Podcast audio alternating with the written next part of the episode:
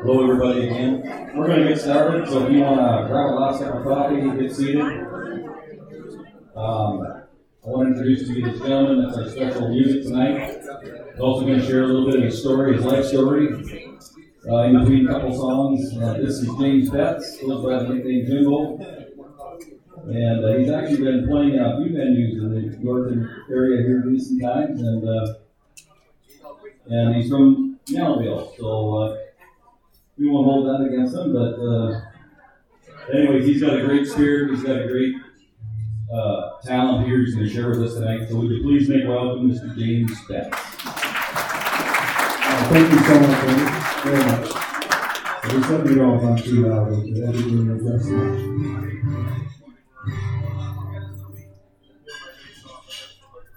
didn't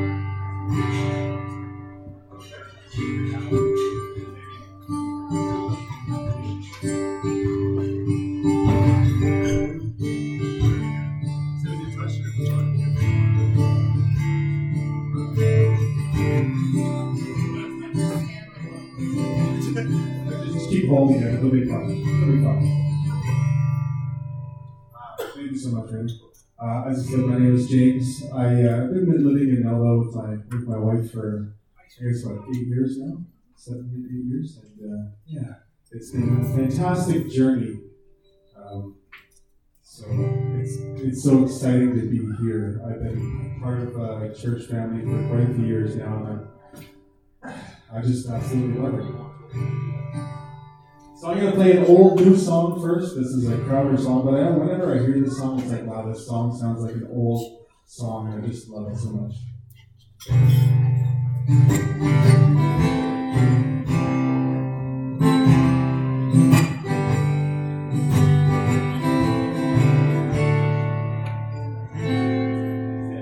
I've been held by Satan. I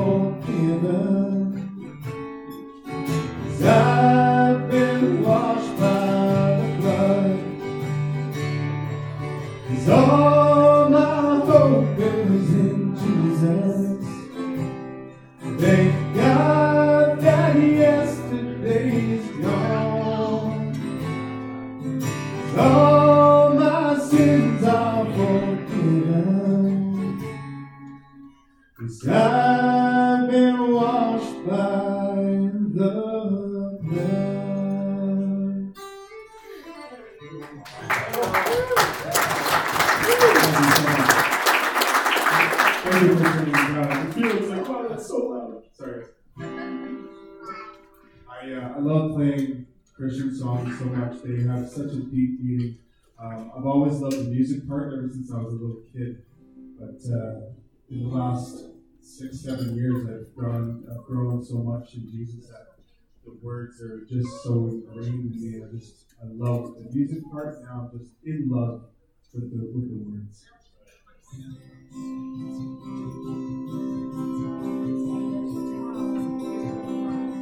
Today, it all begins.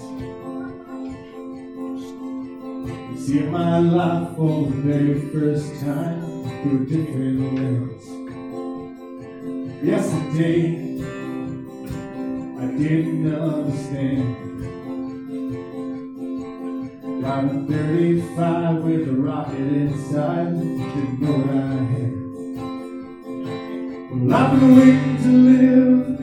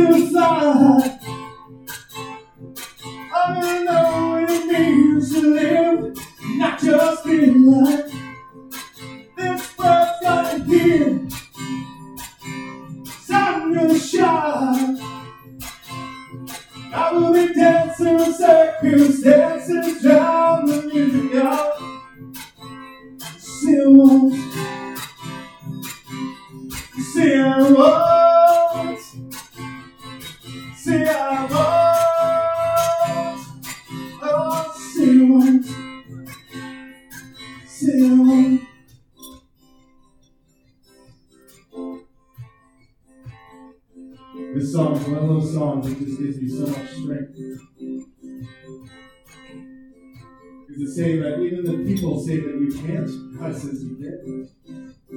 Remember that.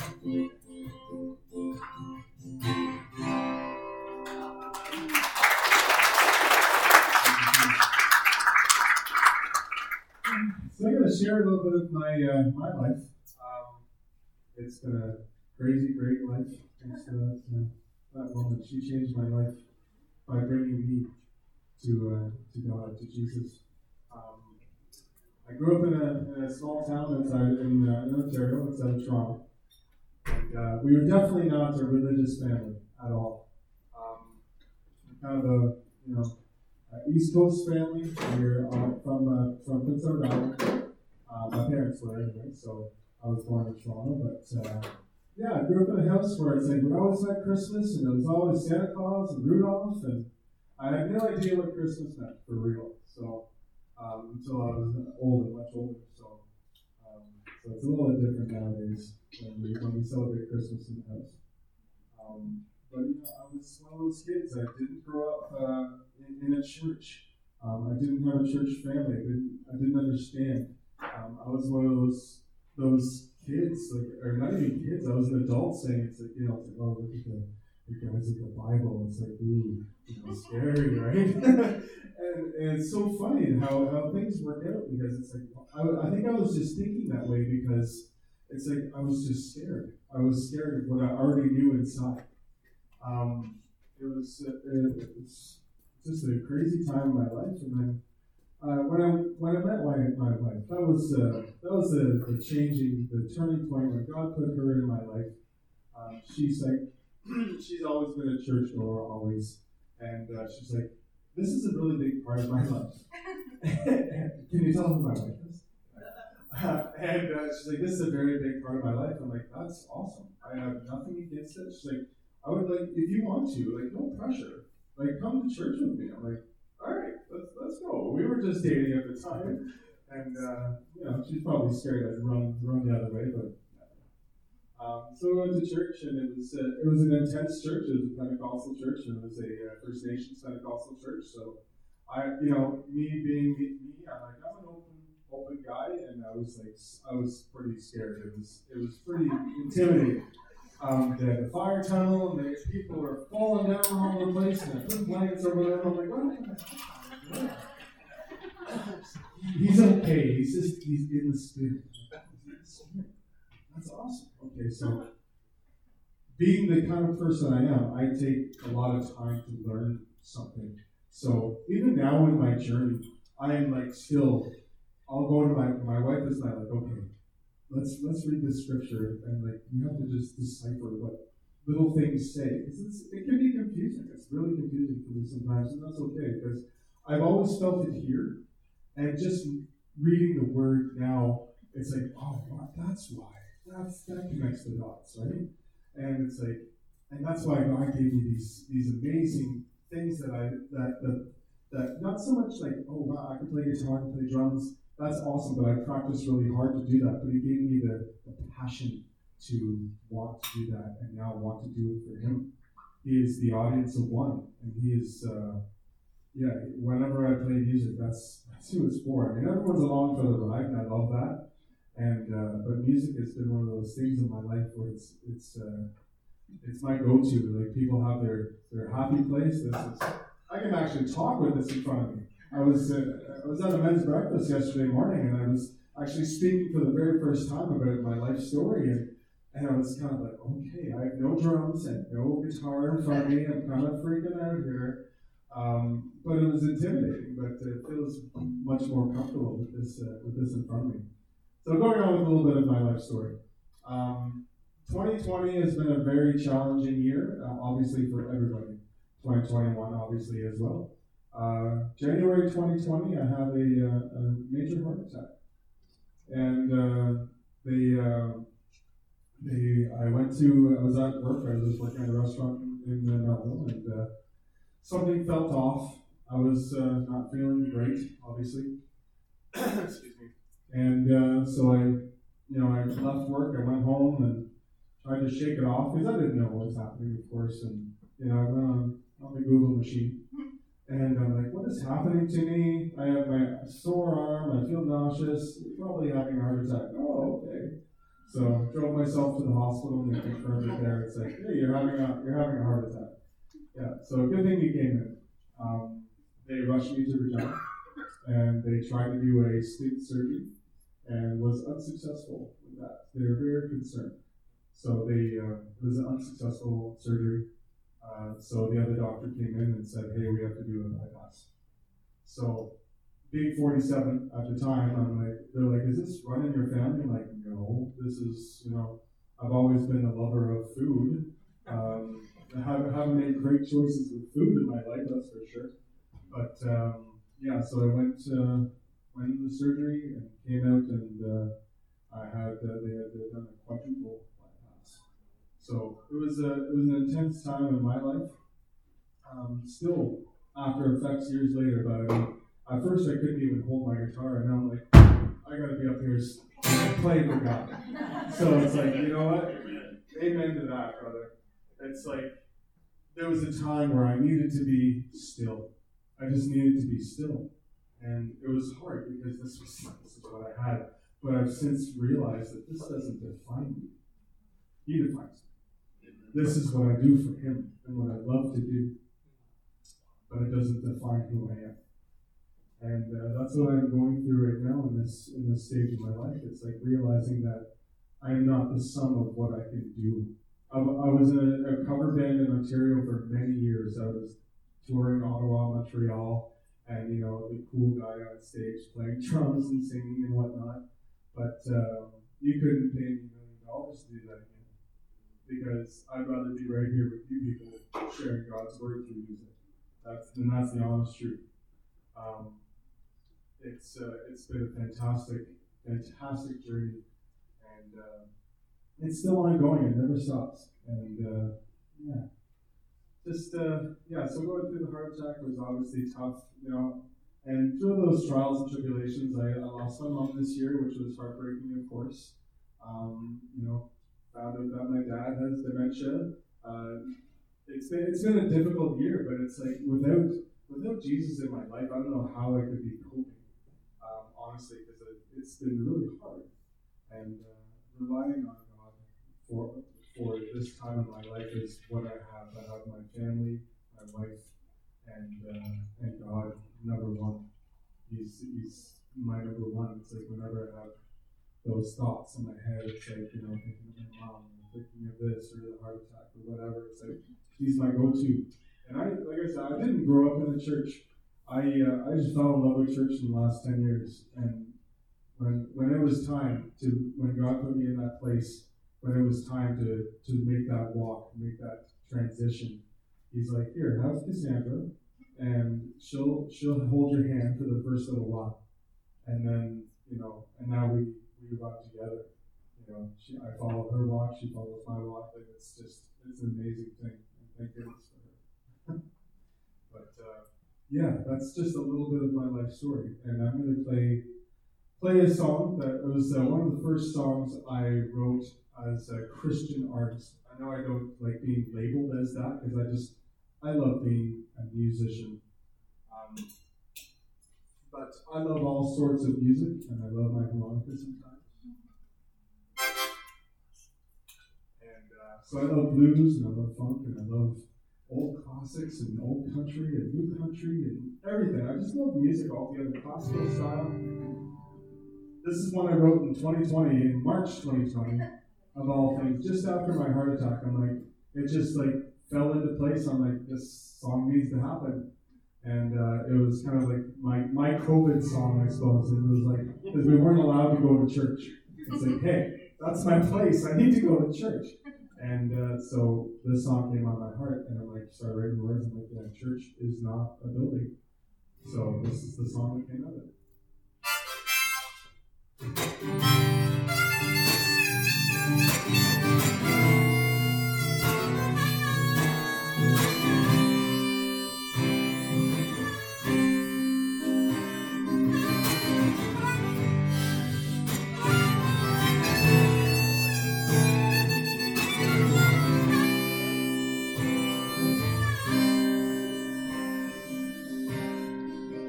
where you are.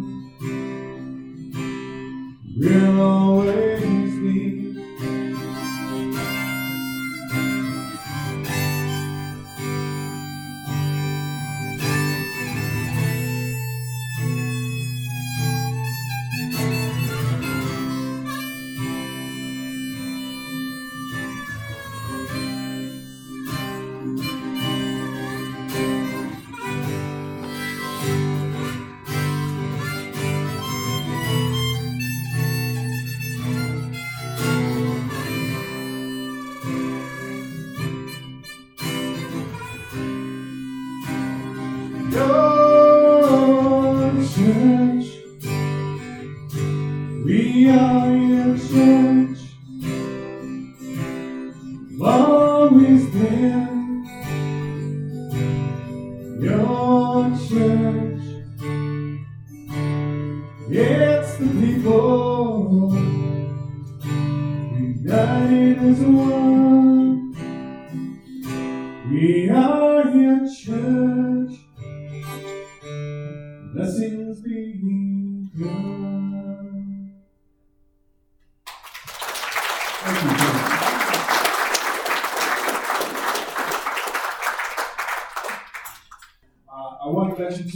uh, something very exciting too, since uh, all this uh, COVID nonsense, that uh, Telemiracle is still happening, and uh, I auditioned this year, and I will be on Telemiracle representing uh, the area. So I'm hoping that some other people will be uh, on Telemiracle as well, and I'm playing a Christian song, which is fantastic. So I'm very excited for that. I'm gonna do uh, one uh, seasonal song. I love this song. Um, Oh, holy night, stars are brightly shining. It is the night of our dear Savior's birth.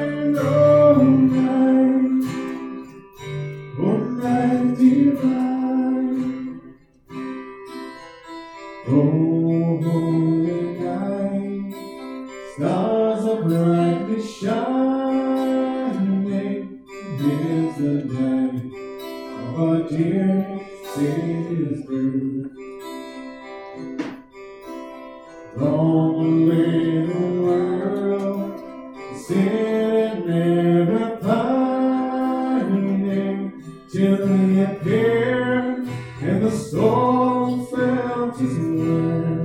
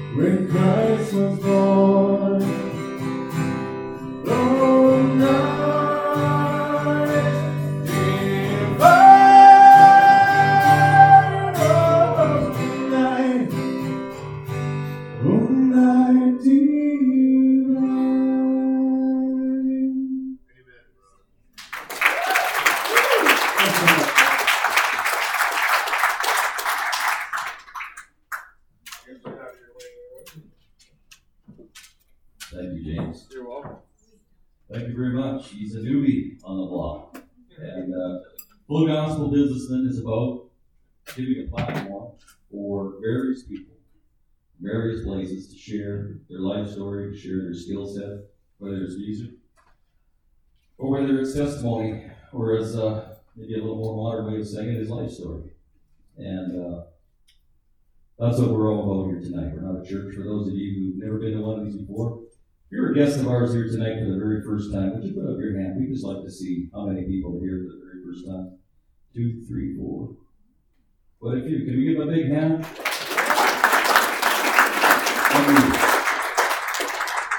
We're not, a, as I said, we're not a church, just so I can explain things a little bit. Uh, I guess you could say we're marketplace ministers. You know, we, are there's people here tonight that don't go to church at all, and definitely if they do, we're not from the same one. We're from various churches across the spectrum. So it's a great opportunity to bring people together. And uh, ever since I was a younger fella, testimony or life story has been for me uh, just a fantastic way to understand a little better how real. Uh, our Creator God still is today. And uh, we get to express that through our experience and how we found Him and how relevant He is for us in our lives today. And there's people here tonight, I'm sure, that have never, you wonder, well, if He's there, does He speak to us? And if He speaks, why can't I hear Him?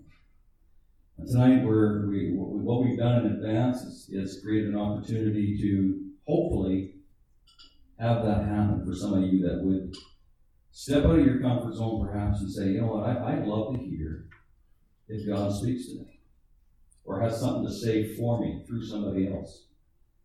And that's going to happen tonight. We're going to have a couple of groups of speakers, or not speakers, of people, probably about four, six people, besides our guest speaker that's coming up tonight.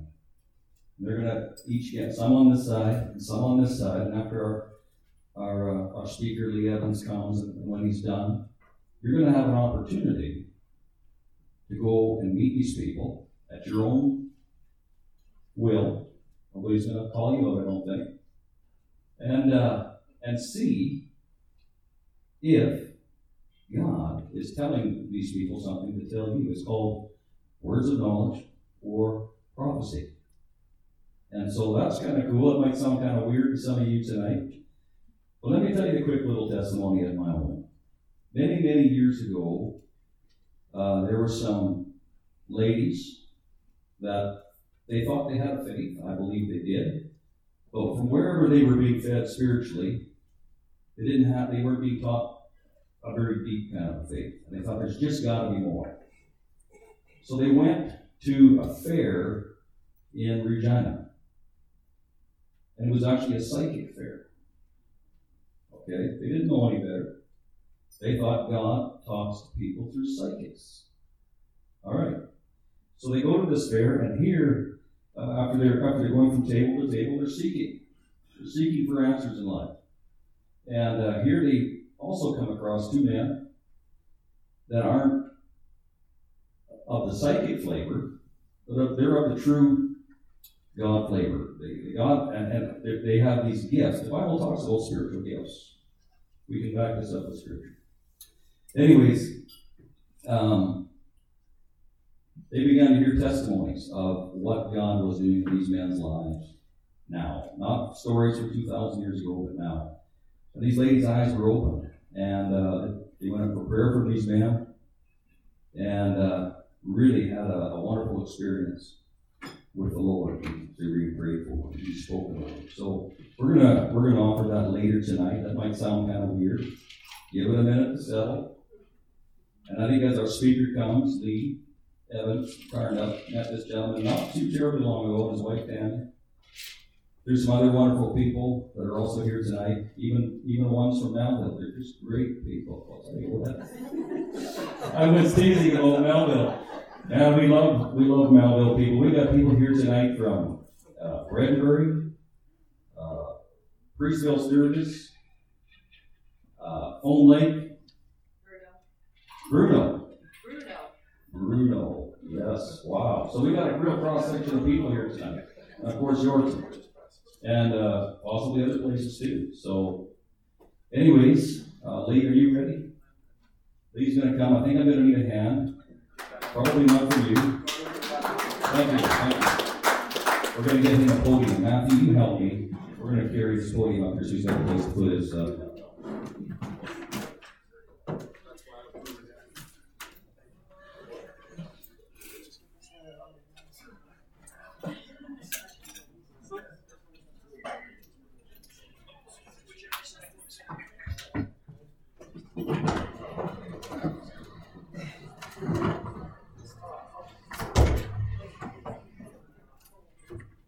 So, Lee, I'm going to uh, give you the opportunity to tell us a little bit about who you and your life are and uh, give us your life story. We can make them welcome all the way from good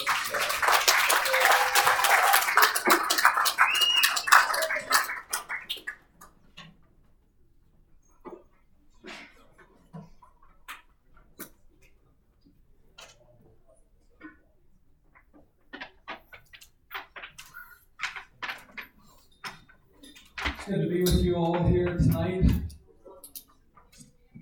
I've started getting to know some of you Yorkton people, and you guys have a great core group. There's some leaders that are really pushing that front cutting edge with God, and I see God doing amazing things with them.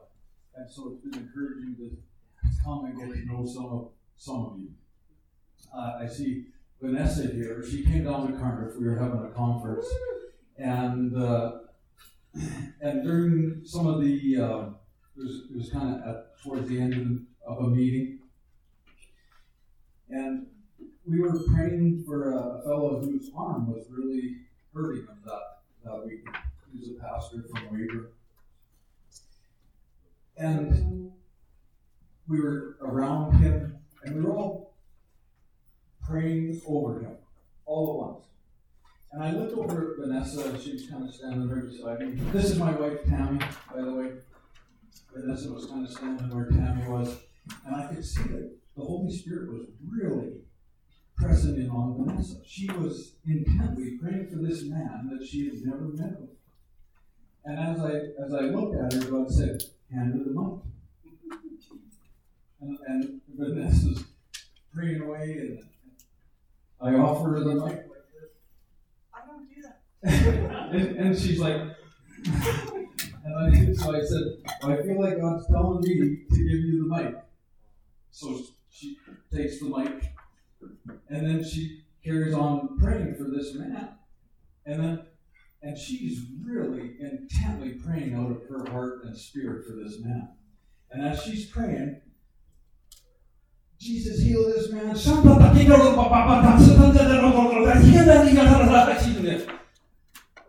she starts praying in tongues. And she looks up at me, I don't do that.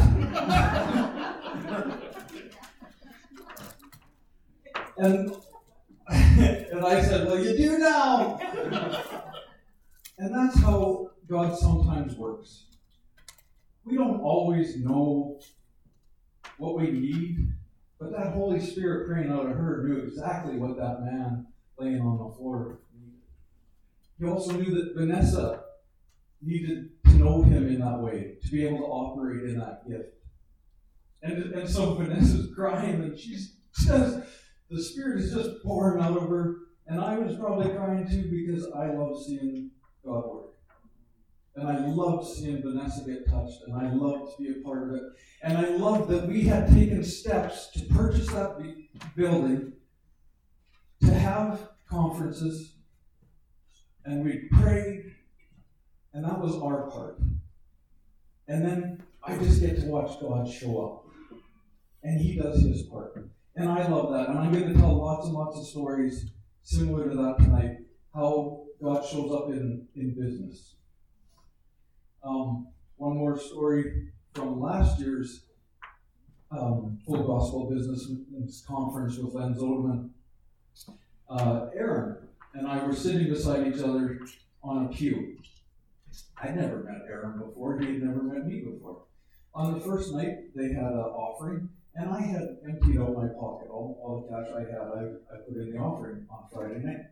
So on Saturday morning, when the offering came around, I was kind of fishing in my pocket, and I didn't have any money left because I had emptied it out the night before.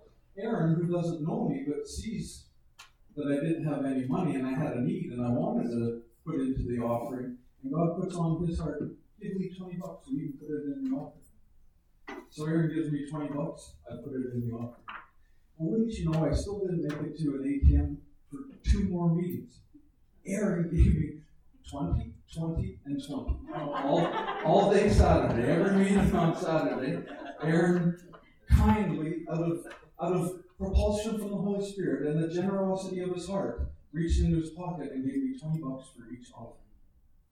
And then on Sunday morning, as, as we're heading uh, to the last service, uh, God says, stop by the ATM machine.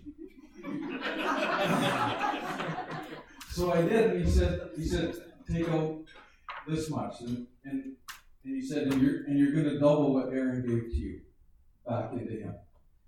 And you're going to show Aaron that he's good seed, he's good soil, he gave me seed. Aaron needs to know that he is worth it.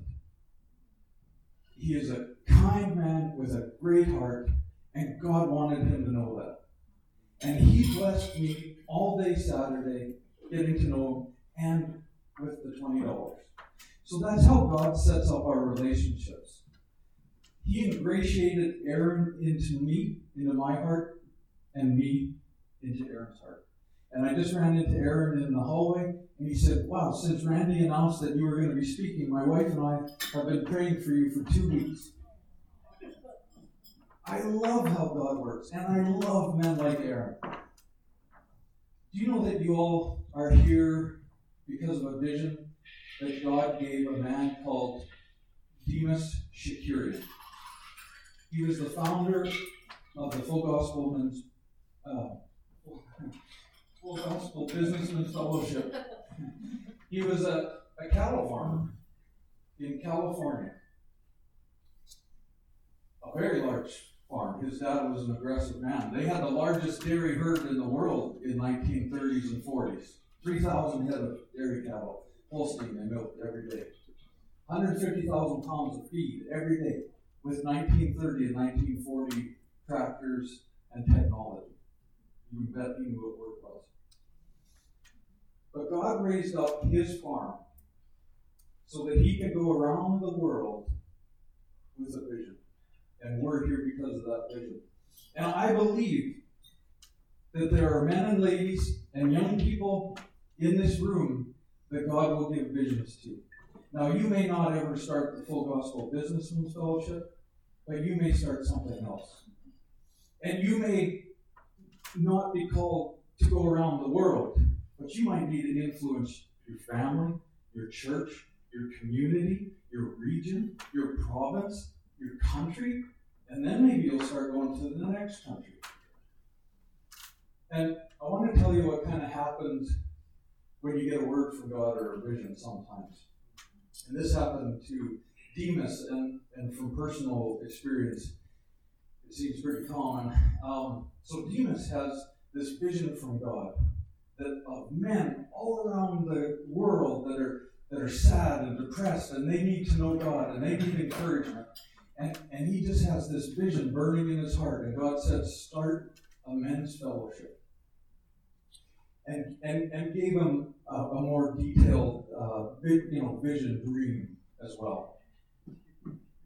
And as he's thinking about it, because it's never been done before, as he's thinking about it, God would send pastors, evangelists, prophets alongside him and say, and of course, Demos would share his vision, and they'd say, Yeah, God's in that. You, you should do that.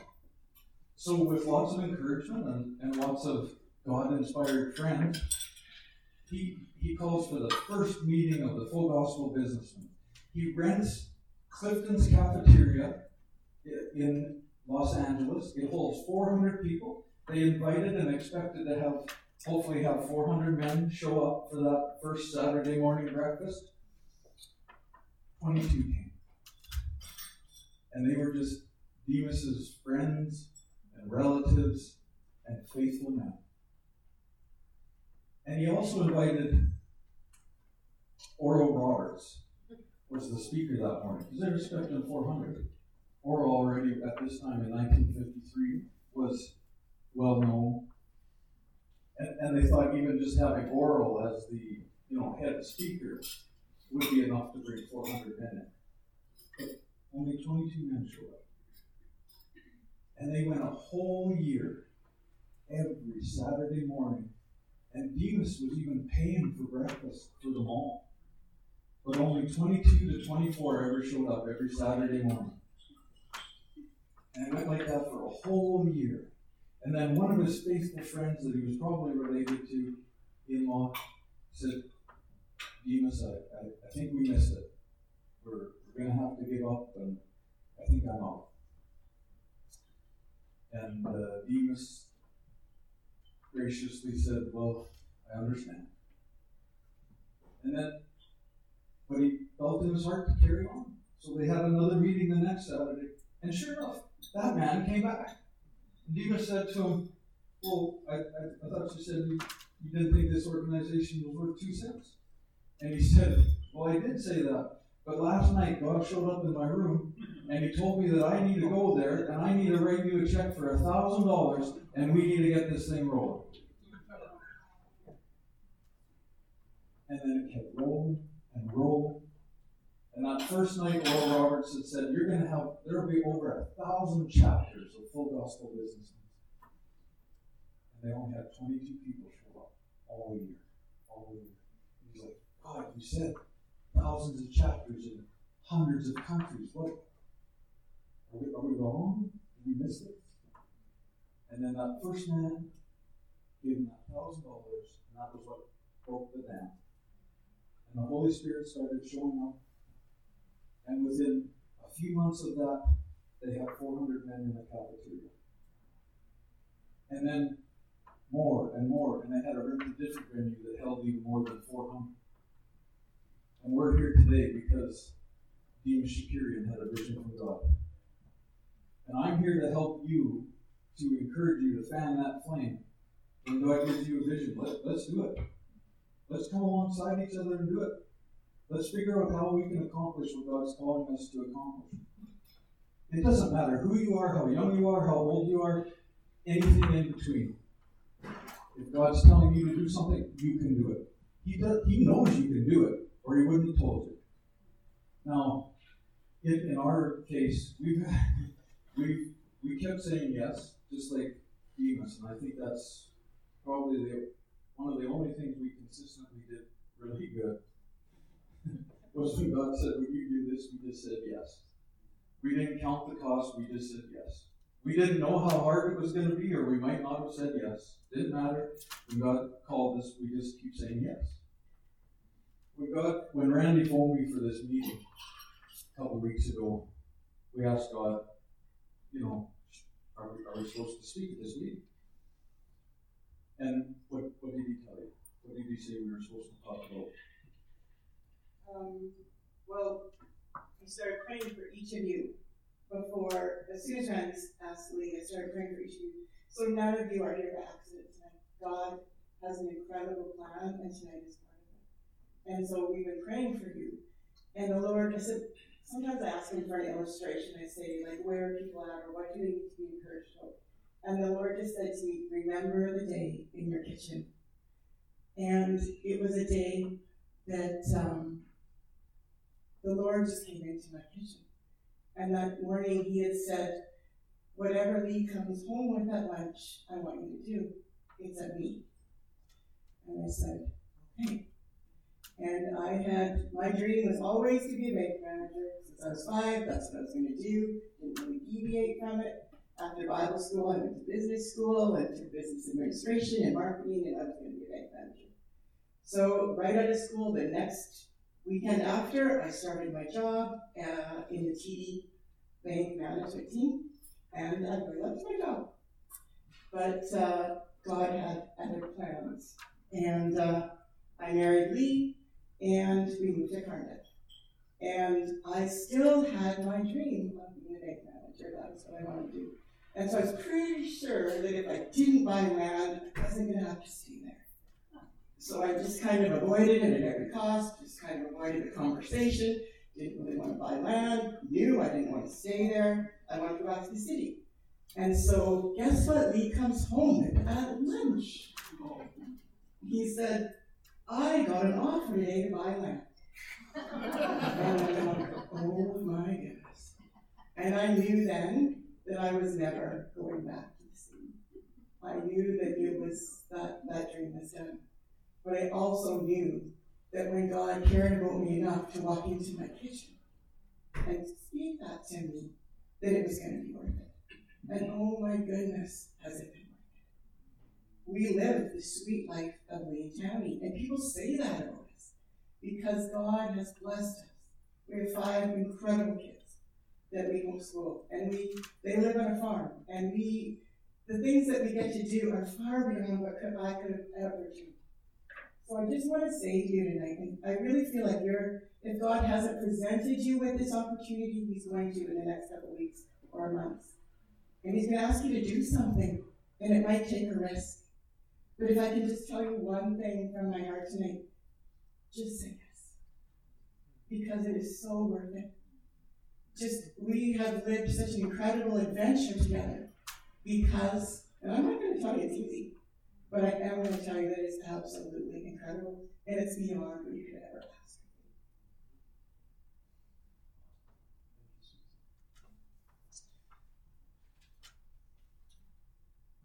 For. From when I came home that, that day with that, I knew she wasn't going to receive that. You know, I, I, I said, hey babe, you want to buy, a section of land?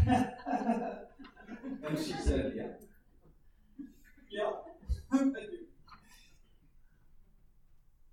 now, here's kind of the God part, aside from God having, you know, my wife wouldn't have ever probably gone for that had not God stepped in in a voice speaking.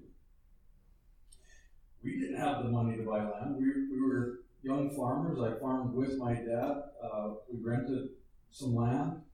Um, I received a salary from the farm. We weren't really making a whole lot of money. It was pretty tough slugging in uh, the early 90s. So even though the guy offered us section of land at a, at a very nice price, it was a, at that time it was forty thousand dollars a quarter. We didn't have the thirty-two thousand for a down payment. So when I came home and said, hey, you want to buy some land? I was pretty sarcastic about it because I didn't think it was possible. But she said, well, God said, He's in it. We should do it. I said, okay. So we started praying.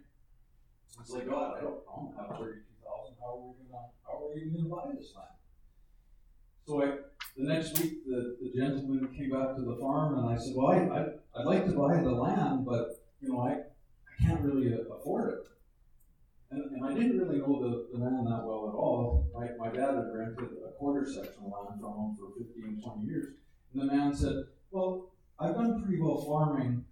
I'll finance you. So I said, great. He said, how about you give me ten thousand now, and for you know for this year for the down payment, and for financing, how about we do this? I can't get only three percent interest in the bank. You would have to borrow at seven percent interest. How about we land in the middle at five percent? So that's what we did. And that started, God made a way where there was no way. Because I couldn't have done that, I wouldn't have thought of that. He just right out handed that to us. It was a, a great relationship. I was able to make the payment every March 15th and go have a visit with him once a year, and it worked out perfectly. Out of that land, after a number of years of paying for it, all of a sudden you have equity. And the land, you know, as anybody that farms knows, the land prices went up. Right now, that land's worth five times what it was then. About 10 years ago, we had an opportunity. My wife's uh, mother and father owned the Carnage Subway. Uh, he wanted to retire and offered it to us. And he said, Yeah, we'd like to do that. Tammy was already managing it at the time. We'd like to do that. Well, the equity in the land allowed us to buy the subway without a nickel down. All because my wife said yes. And I think that's how God does business more than we realize. It's that word. Randy mentioned there's a team um, that will give you a word tonight. We have lived on words for a long time. We took steps on words for a long time. And we've had so many amazing things happen because we took those steps. Um, when we started, just to give you a little bit of a background, Tammy and I were raised in a church that uh, did not believe in the gifts, uh, believed in cessation of it all, uh, you know, speaking in tongues, prophecy, all ended uh, in AD 70 with the apostles. And so I didn't know anything about that. And really, even that was kind of one of the first times God had ever really kind of spoke to Tammy that, that we knew that was God speaking to her about, about whatever Lee comes home with is on me. And we got invited to a to a prophetic meeting, but the, the prophet was named was Denny Cramer. And I didn't even know what a prophet was. I wasn't even sure that prophets were even a thing past 80, 70, because, you know, my, my friends, my Sunday school teacher, my pastor, my parents, all said that all ended. So when I got invited, I was kind of like pretty skeptical. But I went, and Denny Cramer operated very well in the gift of prophecy. And, and I knew some of the people at this other church, and, and they seemed to be really getting touched by what he was saying.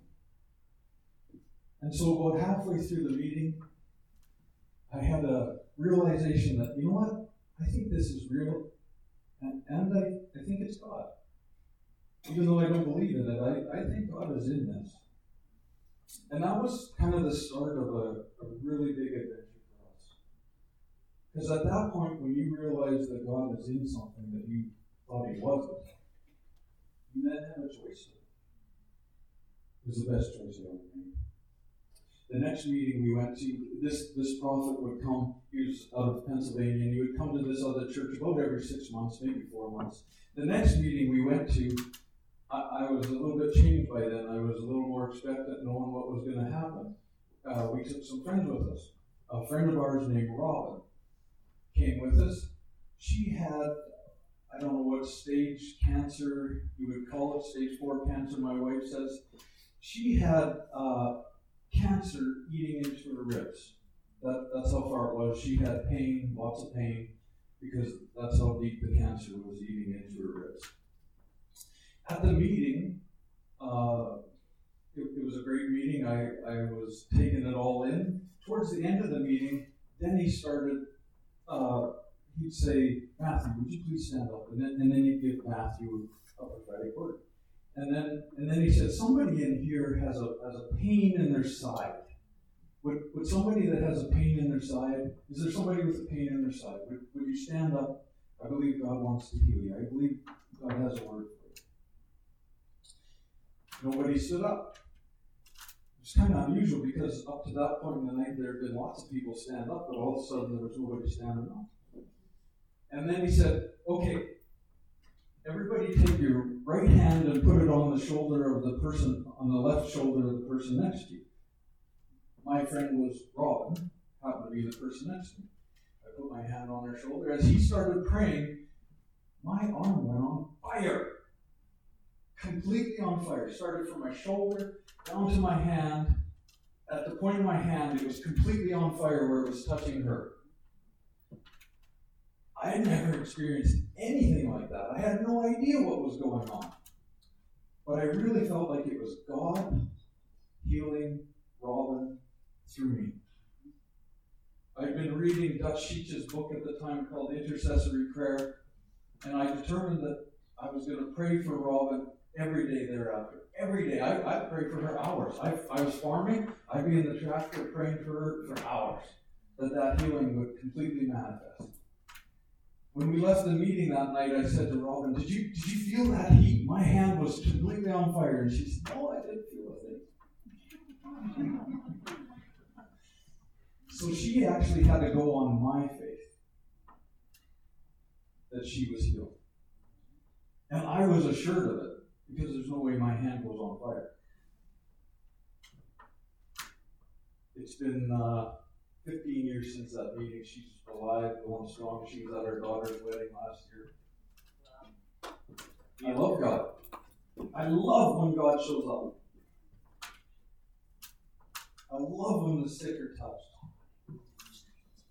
And through our business, I'm going to share a little more how we've rolled, we have a ministry as well. Um, there's lots of stories, I'll, I'll keep going. But that was how we started, and that was my introduction to God healing people. And I wanted more of it. Every day I want more of that. I want to see all of you healed. Some of the years got cancer, I, I want to see you healed. I'm not saying God's telling me exactly to pray for it right now, but I want to see you healed. He can do it. I know he can, because he did, did it before. Um, after that experience, uh, we realized we, we didn't quite fit in our church anymore. We all our friends were there. I was a deacon. We had I was I was the youth leader. It was all we knew. My parents went there. Uh, we, we just had a little daughter at the time. Um, I want to say this because it's important to men. My dad, growing up, never went to church. He always supported us. Like, but mom always took us three boys. Dad never went. He was always working. And then all of a sudden, Dad started coming to church one day as we're older. And it was amazing to see him there. And he'd obviously had some sort of a experience with God, but he's kind of a shy man talking about his faith. So he, he, never really told us what that experience was. And God's telling us to leave. Just you know, two, three months after he started coming. Oh my friends. Oh man. But one it was one day both Tammy and I looked at each other. I think that's almost to leave. And we were like, wow, that's we don't understand that. We like it. We like our friends.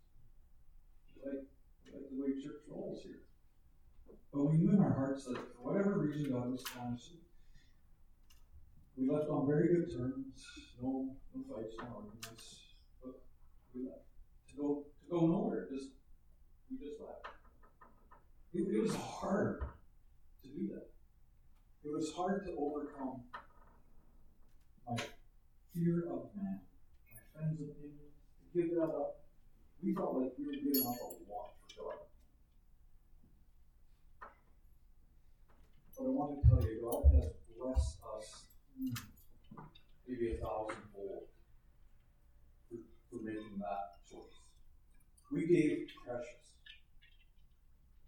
and it was not lost on him. I say a thousandfold, I might be undercutting him. because I know a million folks can't even yet. We're just getting going. It's such a fun adventure. I want all of you to be able to experience God's adventure. And I know some of you, like the ones I know already, I know God's tugging on your heart. We've already been doing things.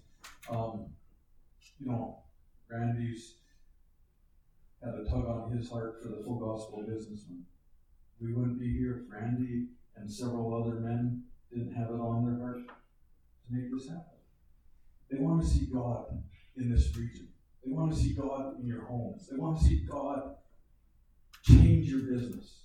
They want to see God affect your family. They want to see your kids doing well. They want to see your kids knowing God. They want to see you knowing God more. There's a lot riding on this. Your whole life is riding on your relationship with God. And I want to say it's the funnest adventure you can ever have. It's also the most difficult, by far, of anything you can do in your life. When God calls you to do something, it's probably going to be a stretch. It's almost never going to be easy. But you know what? It's because you'll be better after you're stretched. Because God knows you have more in you than what you're doing right now. And He wants to see it come to fullness. Because He needs it to happen on this earth to affect your friends, your family, your neighbors. They need to know Him. He wants to know them. He needs you to tell them about Him so He can walk with them in relationship. If you don't walk with God in relationship and take on the adventure that, that He's calling you to, if you don't start the vision that He's telling you to act on, they may never come to know Him. If Demos Shakarian had not acted on that vision, millions, millions, millions wouldn't know God today. So I'm challenging you when God gives you a vision, a word, jump on it. And I'm going to cheer you on. And your friends are going to cheer you on. And you're going to cheer your friends on. When God activates you, I'm going to use the word activate. Because I was living pretty comfortable. We were living pretty comfortably. And then he said, I, I want you to do more. Well, start with buying that section of land. And then you're going to buy Subway. And then you're going to use the equity to build to buy a building to run ministry out of. And in that building, we've seen people get learn how to pray in tongues. We've seen people healed. One of the most precious things to me,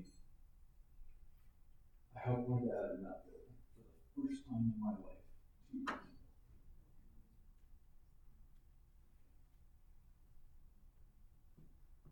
And had I not kept saying yes to God, I went on my whole life without ever getting a hug from my dad. I knew he loved me. It wasn't it wasn't like that, but that just hugging was just not ever a thing we did in our house. In that moment, when God worked it out, Len Zodeman was at doing the conference. My dad was screaming tears, and I probably was too. And, and we reached over and hugged for the first time ever. I was 46. You all don't know how bad I needed that. In business, it's been challenging for me. I've 16 years now after the after farming. God moved us in. This is a cool story, also from the, also from the prophet Benny Cramer. He gave so after my friend Robin was healed, the next meeting I got a word from Benny Cramer. And one of the things he said was, God's going to move you into self employment, and He's going to send some men to you that have been unfaithful to their vows. And, and at the time, I was like, great, I'm going to start making enough money farming that I won't have to take the wage from dad anymore. And, and you know, I just thought the farm would start doing better financially. Didn't work out that way at all. We got to that point where we weren't broke, but we had no money. And if we didn't do something different, I might not be able to make that payment in the spring. It's a tough, tough year, tough harvest. So I said, okay, God, you said you want to move me into self employment. What are we going to do? And I felt like I, wanted to do construction. I knew nothing about construction. I farmed for 13 years before, two years at business school where I met Tammy.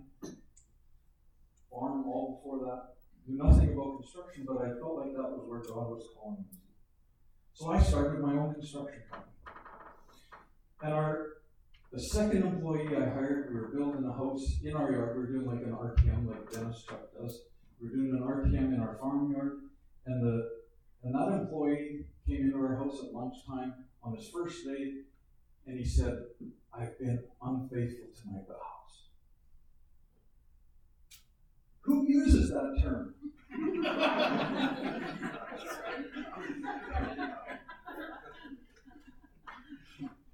the prophet and, and this carpenter. So we knew we were fully in God's will at that point. And I was so sure things were going to go so easy. Easy, easy. We're in God's will. This has got to be, oh, this is going to be the most easy thing we've ever done now.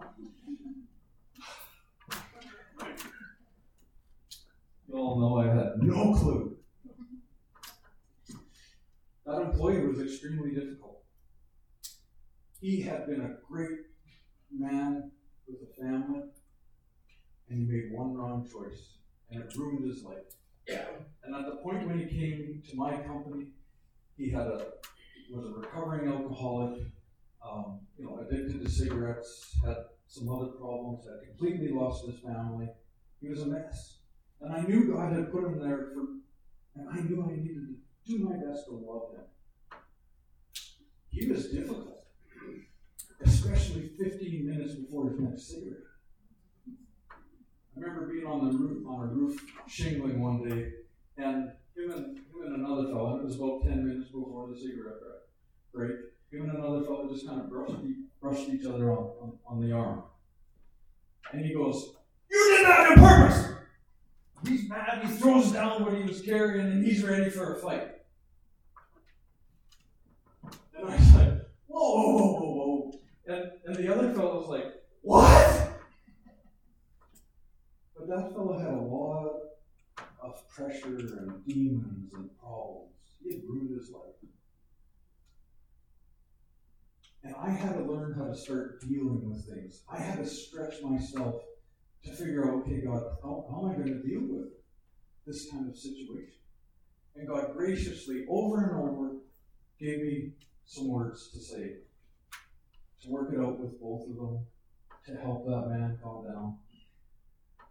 And that's the start of why business is so important for me. Because it was working out all my problems, it was stretching me, taking me to the next step to learn how to love people that were hard to love. There was a lot going on that I had to learn. I knew nothing about construction to start with. Every day was an adventure that I had to spend the evening before learning what I was going to do the next day. It was straight up learning. But I knew that God was in it, and I knew that He wanted me there.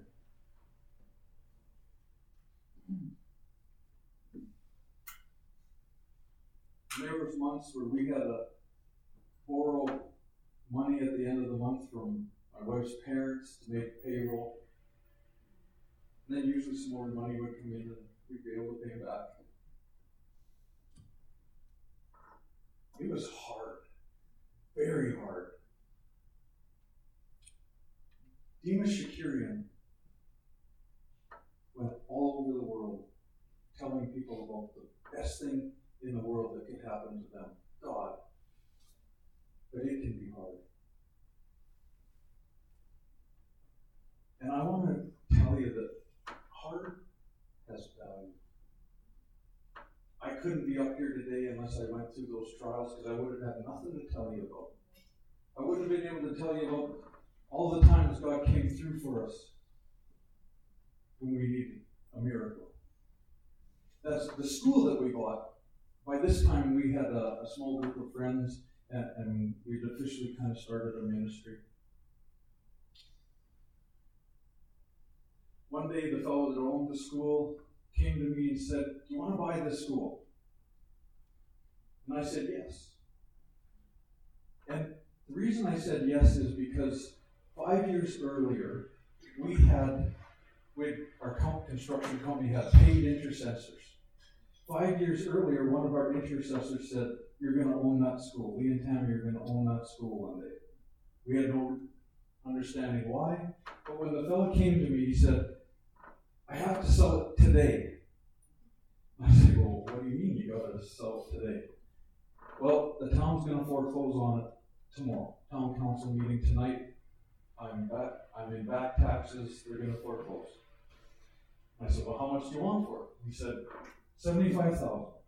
So I, I talked to Tammy, and we said, you know, the thought came to us, he's not, he's, he was only in arrears a few years, seventeen thousand or something like that. So the thought came to us, well, we, we probably take seventeen thousand. He's clear, we get the building at a great price. So we asked God, and he said, nope, it's about that man's heart. You pay him the full seventy-five thousand. So we did. I, I phoned the, I know the mayor of the town council, worked with them. I phoned the mayor and I said, hey, me and this guy are working out a deal. Do, you have to have the money tomorrow? He said, oh no, you don't wanna, no, no problem. You're working on a deal, know, whatever, take your time, get her done. So we are all one, And that's the way I feel like God's business works. And that's seventy-five thousand. So my next story is gonna tell you about where the seventy-five thousand came from to pay for that building. The year before, how am I doing time, Randy? Okay. Got to start my watch and, you know, I, I'll tell you what, I could talk for days and days about God. Yes, he can.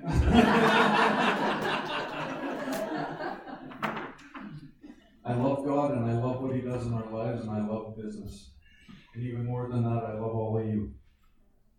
And I want to see you excel. And if I have to tell stories for three days in a row, I would. I love it. We'd all win. Um, one of the projects, we, we built a large uh, commercial shop for an oil company in.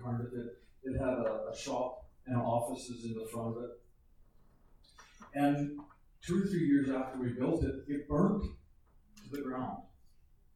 Uh, a large clump of snow came off the roof and hit the natural gas meter and cracked a, uh, a thread on the natural gas pipeline going into the building. And, and when the furnace kicked up, it rocked the neighbor's windows half a, mile, half a mile away, and within 15 minutes, you could tell there was a building there. It burned the loaders, the building. You couldn't tell we used wood in that thing. It was crazy. The next the next morning, the owner of the company, uh, I, I just heard about the fire, and I looked at my phone, and I had already missed the call from the owner, and I was like, oh no, and I had no idea what caused the fire, nor did anybody. But I was like, oh, I hope we didn't do something wrong. that is pretty serious, and I'll, and I'll tell you what, um, insurance companies go ahead on if you're the cause, they'll sue your hands off. I, we had crossed our T's and dotted our I's, and it was nobody's fault. But they would have hung, they would have hung somebody if they could. But the owner of the company said, "Oh, we just had a fire. Um, gonna probably need an estimate, and do you want to build it again?" And I was like, "Oh, thank you, God." These were some of the best customers we'd ever had. They were in the oil business. They didn't know God, but they had money and they were making more tomorrow. And they were nice people, great people, in fact. Top 10 customers ever. And I said, Yeah, Bob, I, I'm happy to build your building again. And he said, Look, we have insurance, it'll be fully covered, uh, you know, replacement insurance will be fully covered. Would you get started on the process? And, uh, you know, of course, I'll need a price for insurance. So I we, we do the quote. Um, it was 1.1 million to rebuild it. He takes it to his insurance company. Said, and they say, "Oh, you were only insured for one million. And so they tell Bob, maybe you should get some more quotes. Talk to a couple more construction companies, see if see if they'd be cheaper, you know, talk. And so Bob came back to me and he said, "Is there anything you can do to bring this price down?" And at that point, I knew I had, uh, you know, my markup in there. I had about twenty-five percent markup in there, but I didn't really want to give up a hundred thousand. It was going to really hurt my my net, my bottom line, my income. And and so I asked God. I said, "What, should I do about this price? Do I, you know, I, I could drop it, and I'd still be 150 or better out of it. I could do that." And you know what he told me? He said, Is your family worth that profit? Is the ministries that you give out of that profit, are they worth it? In Cardiff, there's a young ladies in crisis ministry that we're very involved with. He said, Are those young ladies worth it? And so I really felt like I was supposed to stick at my price. But knowing that the insurance companies could drive that business to other construction companies. And I phoned Tammy, and so tomorrow I was that day I was going to email the I needed to email the price to the owner. And I phoned Tammy and I said, "What do you think I should do about this?" She asked God, and God told her, "Phone William." William is our prophetic business consultant from Charlotte, North Carolina. So I phoned William, and right off the hop, he says, God says, Lee, Bob wants to do business with you. You did a great job building that building before. They'll pay that extra hundred thousand out of their own pocket. Stick to your price. So I sent off the email. The next day, Bob phones me. Okay, well, I know you did your best to cut, cut some costs, and that's what it is, that's what you need. And, and he said, We want to do business with you.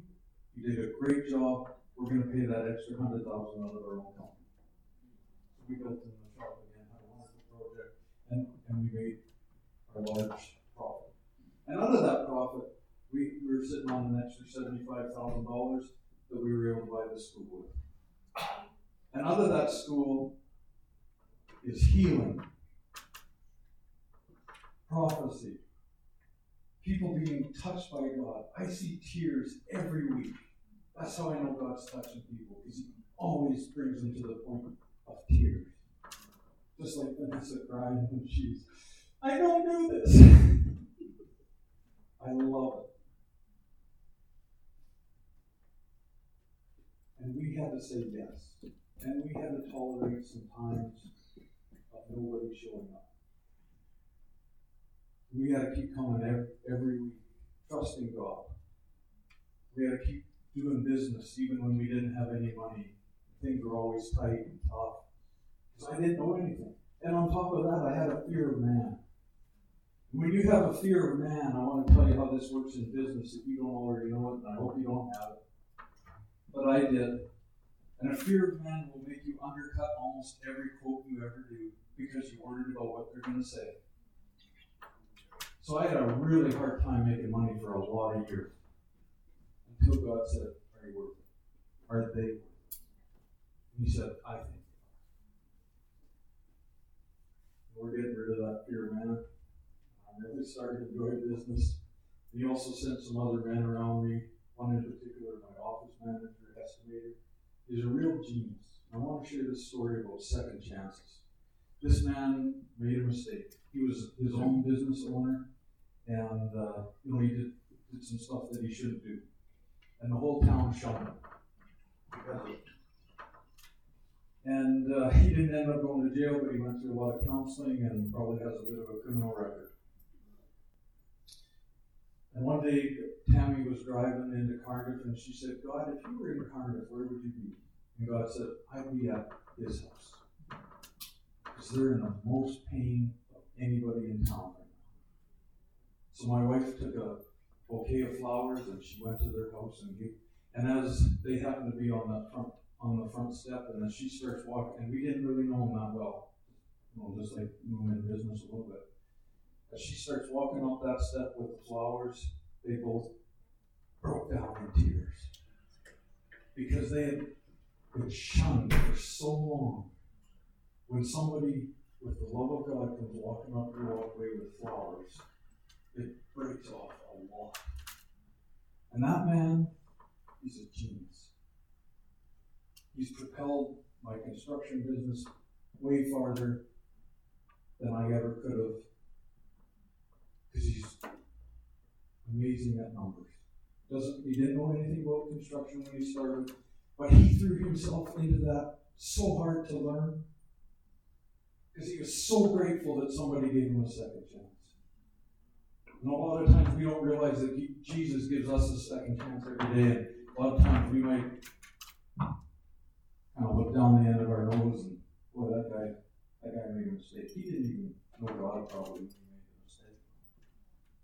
But had we just kept looking down our nose and God hadn't stepped in and told us he needs your love, he needs a job, we would have missed out on the most amazing employee we ever could have imagined. I'm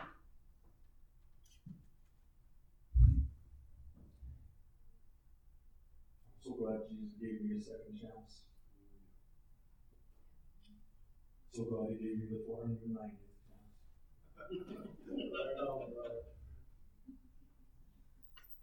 Um, we are building a city of refuge. How are we doing time wise on five minutes? We are building a, God's called us to build a city of refuge in Cardiff. This is kind of like my, you know, a little bigger thing like Demos was called to with full gospel business. God wants to see Cardiff be a safe place where orphans and widows are taken care of. Where you all can come to the meeting center and be touched and go back rejuvenated. Do something new, something you needed. Maybe you need to come and cry for. I've cried a lot. God's been gracious enough to hear my cries. One of my cries was, God, my family is not doing very well. That was about 10 years ago. Because I was not doing very well. I was really insecure. I was not lifting my wife up with my words. And, and our kids and my wife were really floundering under my leadership at that time. And I cried out to God. I said, God, I need some help. And you know what He started doing? He started sending people into my life that gave into me, that gave me a little knowledge, a little bit more, a little more of God, a little bit more. He started healing my heart, started fixing that insecurity and inferiority, started getting rid of that fear of man. I started to know Him more. And and now, uh, you know, in no way do I want, want to come across as bragging, but you'd have to run pretty hard to keep up with how well we're doing.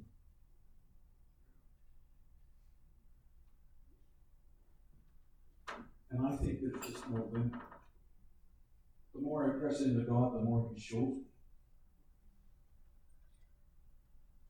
Uh, one quick thing for for business. Because we're down to the last three minutes. Uh, I feel like aligning with assignment was a real turning point for us.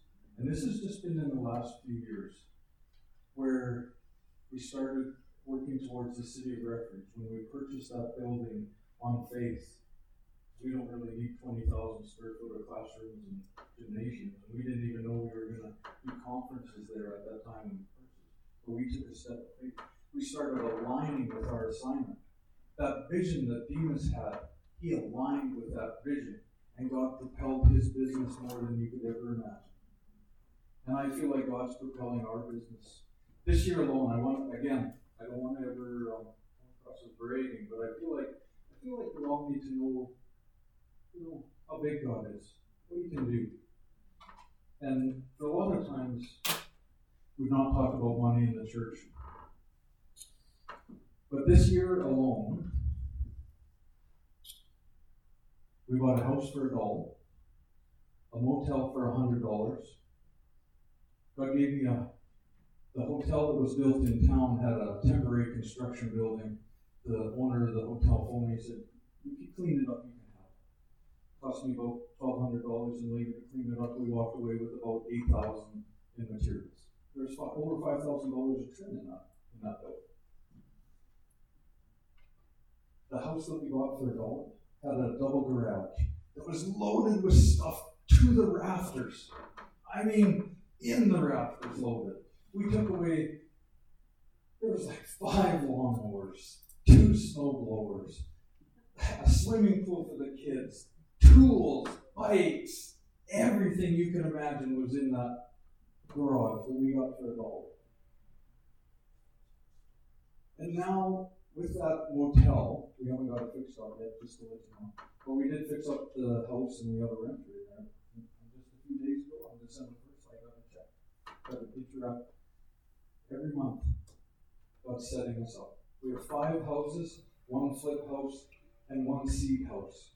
That land we bought, God, years ago, there was a house on it, an old farmhouse. We already have a farmhouse of our own. We said, we'd like to sow that in a ministry, God. God sent a family that does youth ministry across Canada to Cardiff. They were, they were ministering at the church we used to go to.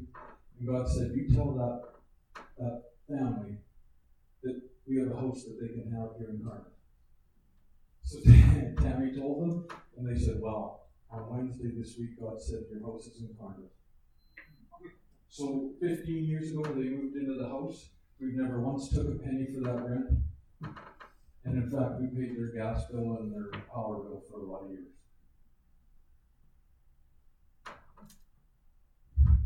Which is probably why God told us to build a 13,000 square foot house for ourselves. We sowed a lot of seed. And then God sends the prophets and the apostles in and he says, You didn't build this big enough. And we're like, Yeah, but we started this process, we had no money. Th- This is a hard one. I'm, I gotta make this quick. Len Zodeman came up to us at camp one day and he said, I see two houses. What's that about? Tammy says, We have a one story house that we think we could get a mortgage for and build, and we have a two story greenhouse that we'd love to do, but it's really big and you know, we, we just can't do that. And Len, Len said straight faced to Tammy, he said, God said, pick one and build it. We went home and we said, we want to do the dream. God says we can do it, we, let's do the dream. We had no idea the fork in the road that we were choosing. You want to go home every night and watch television? It ain't the 13,000 square foot house. You want to do what God tells you to do? It's going to be a 15,000 square foot house when we put the addition on. When we started building, we had zero dollars. We got into it all framed up, about three hundred thousand dollars. And we still didn't have any money. God had not sent the money in the mailbox like we hoped. Soon it had to be that way. He told us to do it. I had the number of the mailbox directly above ours, right here, printed in my head. I'm looking in mine. It never came.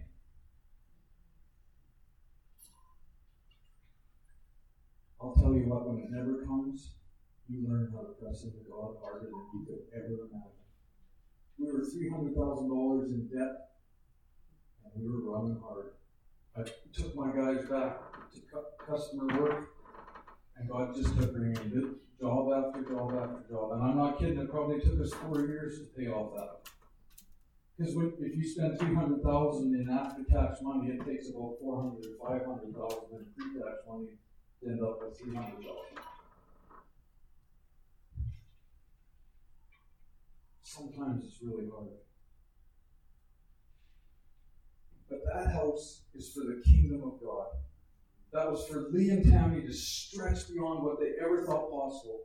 And God has sent us more businesses, more projects, more ideas, more vision.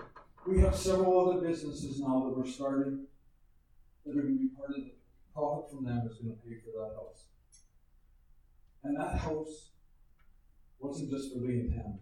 That house was for the region and the world. And I think when you figure out that aligning with assignment is not about just your personal needs, and you realize that it's about your neighbor, and your region, and the girls in that house that need help, in your country, I think then you'll see God blow on you like you can't imagine. That's when the motels come, because we're going to do a YWAM base in that school. That's what the motel's for. There'll be apartments for the, for the staff as they come. And the other houses, the dollar house, maybe somebody will rent that. And the other rental houses, they have purpose. We had no idea. God just kept walking and talking with us to get us to this point. And I gotta tell you, it was really hard. But it was worth every second. And it'll always pay off. So I want to encourage you guys. Like when, when I was praying with Randy about this meeting, I felt like it was saw a picture of Randy sowing seeds. And this meeting is about seeds. God's sowing into you something that you need to know. You need to know how to tackle those things that you don't think are tackleable. And you know what? You need friends to help you. You may need in-laws to help you. You may need your parents to help you. But one day your dad's going to hug you. And I don't mean my earthly father. And he's going to say, Well done, son. Or daughter. And I'm going to cry like I've never cried before. And it's going to be worth every late night and early morning and everything in between. Hear my father say, Well done. Run in the race. I want you all to run with me. If I can help you, I will. If you can help me, I bet you will. All right. We're going to move into that time of ministry. Randy spoke about. I want to tell a story as to move into that. A month ago, a young lady came to our Friday night meeting. During worship, the second song, God said to me, Go tell that young lady, and I didn't know her the first time she'd ever come to our building. Go tell that young lady that I'm really proud of her and give her a high five. And I'm in worship and I'm looking up at the screen and I'm singing and I'm getting this from God and I'm like, well, I don't really know. I don't know if that's who that's me. God kept God kept on. He's like, go tell that lady. Go tell that young lady. So I went over to her and I said, This may sound really weird, but God told me to come and tell you that you're doing a great job and He's really proud of you. And that I'm supposed to give you a high five. And as I gave her the high five, the Spirit of God dropped on her. And she just went, Oh! And cried for the next 20 minutes. That was so what she needed to hear. She just that week been crying out to God, I feel like I'm a failure, God. And then when that guy that she didn't know walked up her and said, God, really proud of you. You're doing a great job. It broke off the lies that she was a failure. And the Spirit of God dropped on her and just loved her. I went back to my spot. Sure enough, the Spirit of God dropped on me and I started crying almost as hard as she was. God blessed us both more than I could imagine just because I obeyed, even on that little thing like listening and telling. Tonight, there's going to be if you're if you're familiar and, and, you know how to listen from God, and, and He tells you to tell your friend or somebody you don't know something that they something like that. Hey, you're doing a great job. Hey, what's going to start the gospel women's business fellowship? I don't know. Whatever, whatever God might tell you. It's okay to take that step. We're practicing. We're learning. We're walking. We're talking. Things are hard. Getting over our fear of telling somebody we don't know that God's proud of them was, actually kind of a big deal. It might be for you, and it might be for you. You might have something else that's hard for you. But that was the most important thing I could have done for that young lady that night. She went on that next week. She went on TikTok and she shared uh, her testimony. And then the next week, God gave her a vision, And She went on TikTok and shared that vision. She had a million hits on that vision in three days and gained 69,000 followers in one day. I'm not taking it for that whatsoever, but she needed to know that God loved her and that He was proud of her. And that probably was part of a step to encourage her to go on TikTok and share her testimony, share that vision. And because of that, a million people got to hear her vision from God. You never know how important it is to tell something that God's telling you to somebody else. And there, there's a team of people, Vanessa and, friends, that'll, that'll come up here. And, and if you want to hear from God, come and talk to them, or me, or Randy, or whoever, you know, whoever's up here. Or, or your neighbor at the table, if they feel like they hear from God, talk to them. And if you have something for your neighbor, don't be remiss. Don't miss your opportunity. I got to tell you, the worst thing I ever did was not listen to God. It's horrible. Another thing, great tradition of the full gospel business. Uh, if you're here tonight, and this is maybe new to you, and you maybe don't know Jesus as your personal Savior, this is a wonderful place to start the walk.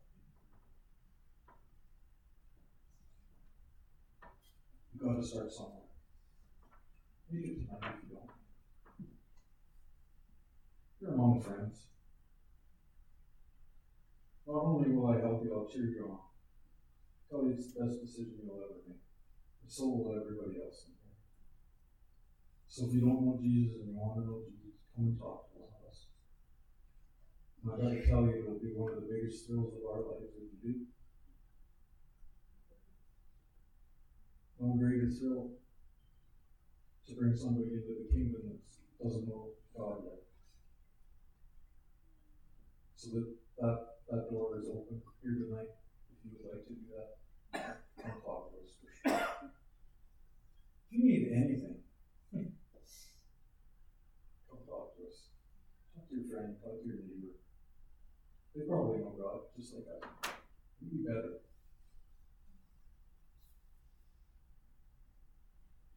All right? You all can do this. I want to see it first.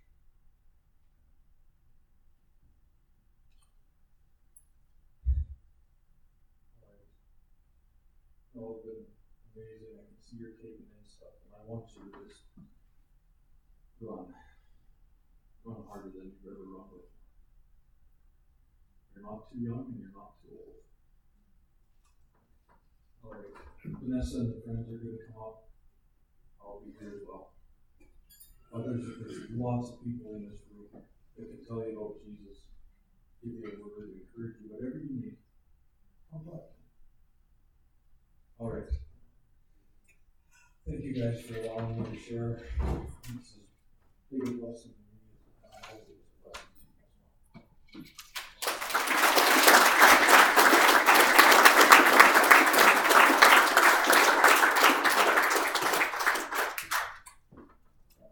Thank you, You said something about, uh,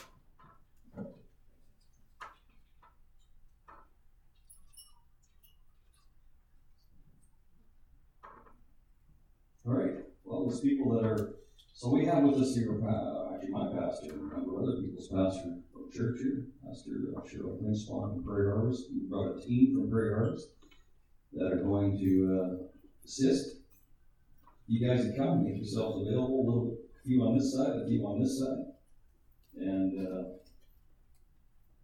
this gentleman right here is available, Lee, and, uh, I dare you to put it to the test.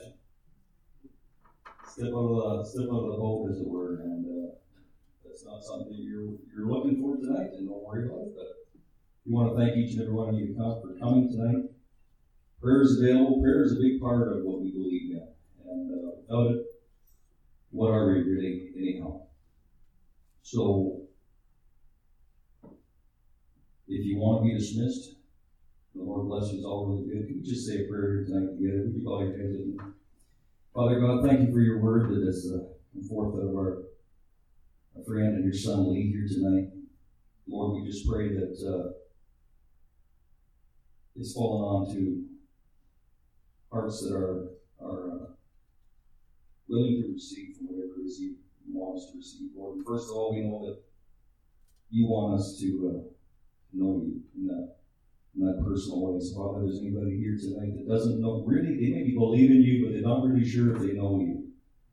Or that they wouldn't leave this place, first of all, without making sure that they do. No matter what their past is, or their present is, what, what, uh, what they've been taught, Lord, if anybody here, if you're not really sure, then you, then you really need to make sure. It's that simple.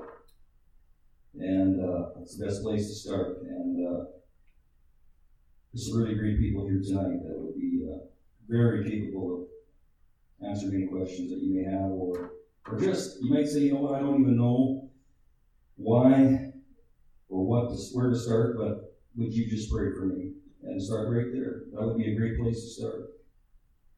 And uh, let's go from there. We just pray traveling mercies uh, upon everybody as they leave here tonight, and uh, you know, pray and, and believe that we'll be able to keep to have this blessing and this privilege of being able to be here together. And, uh, as the Lord leads, uh, leads. So there you have it. Thank you, Lee. Thank you, James. Thank you, everybody, for coming we ask that if you need to leave, you respectfully leave so quietly. And uh, yeah, if somebody is at your table and you think they may need a little encouragement or need to hold their hand, please do so. And uh, God bless you all. Really good. Have a merry, merry Christmas. If we don't see you before then, God bless.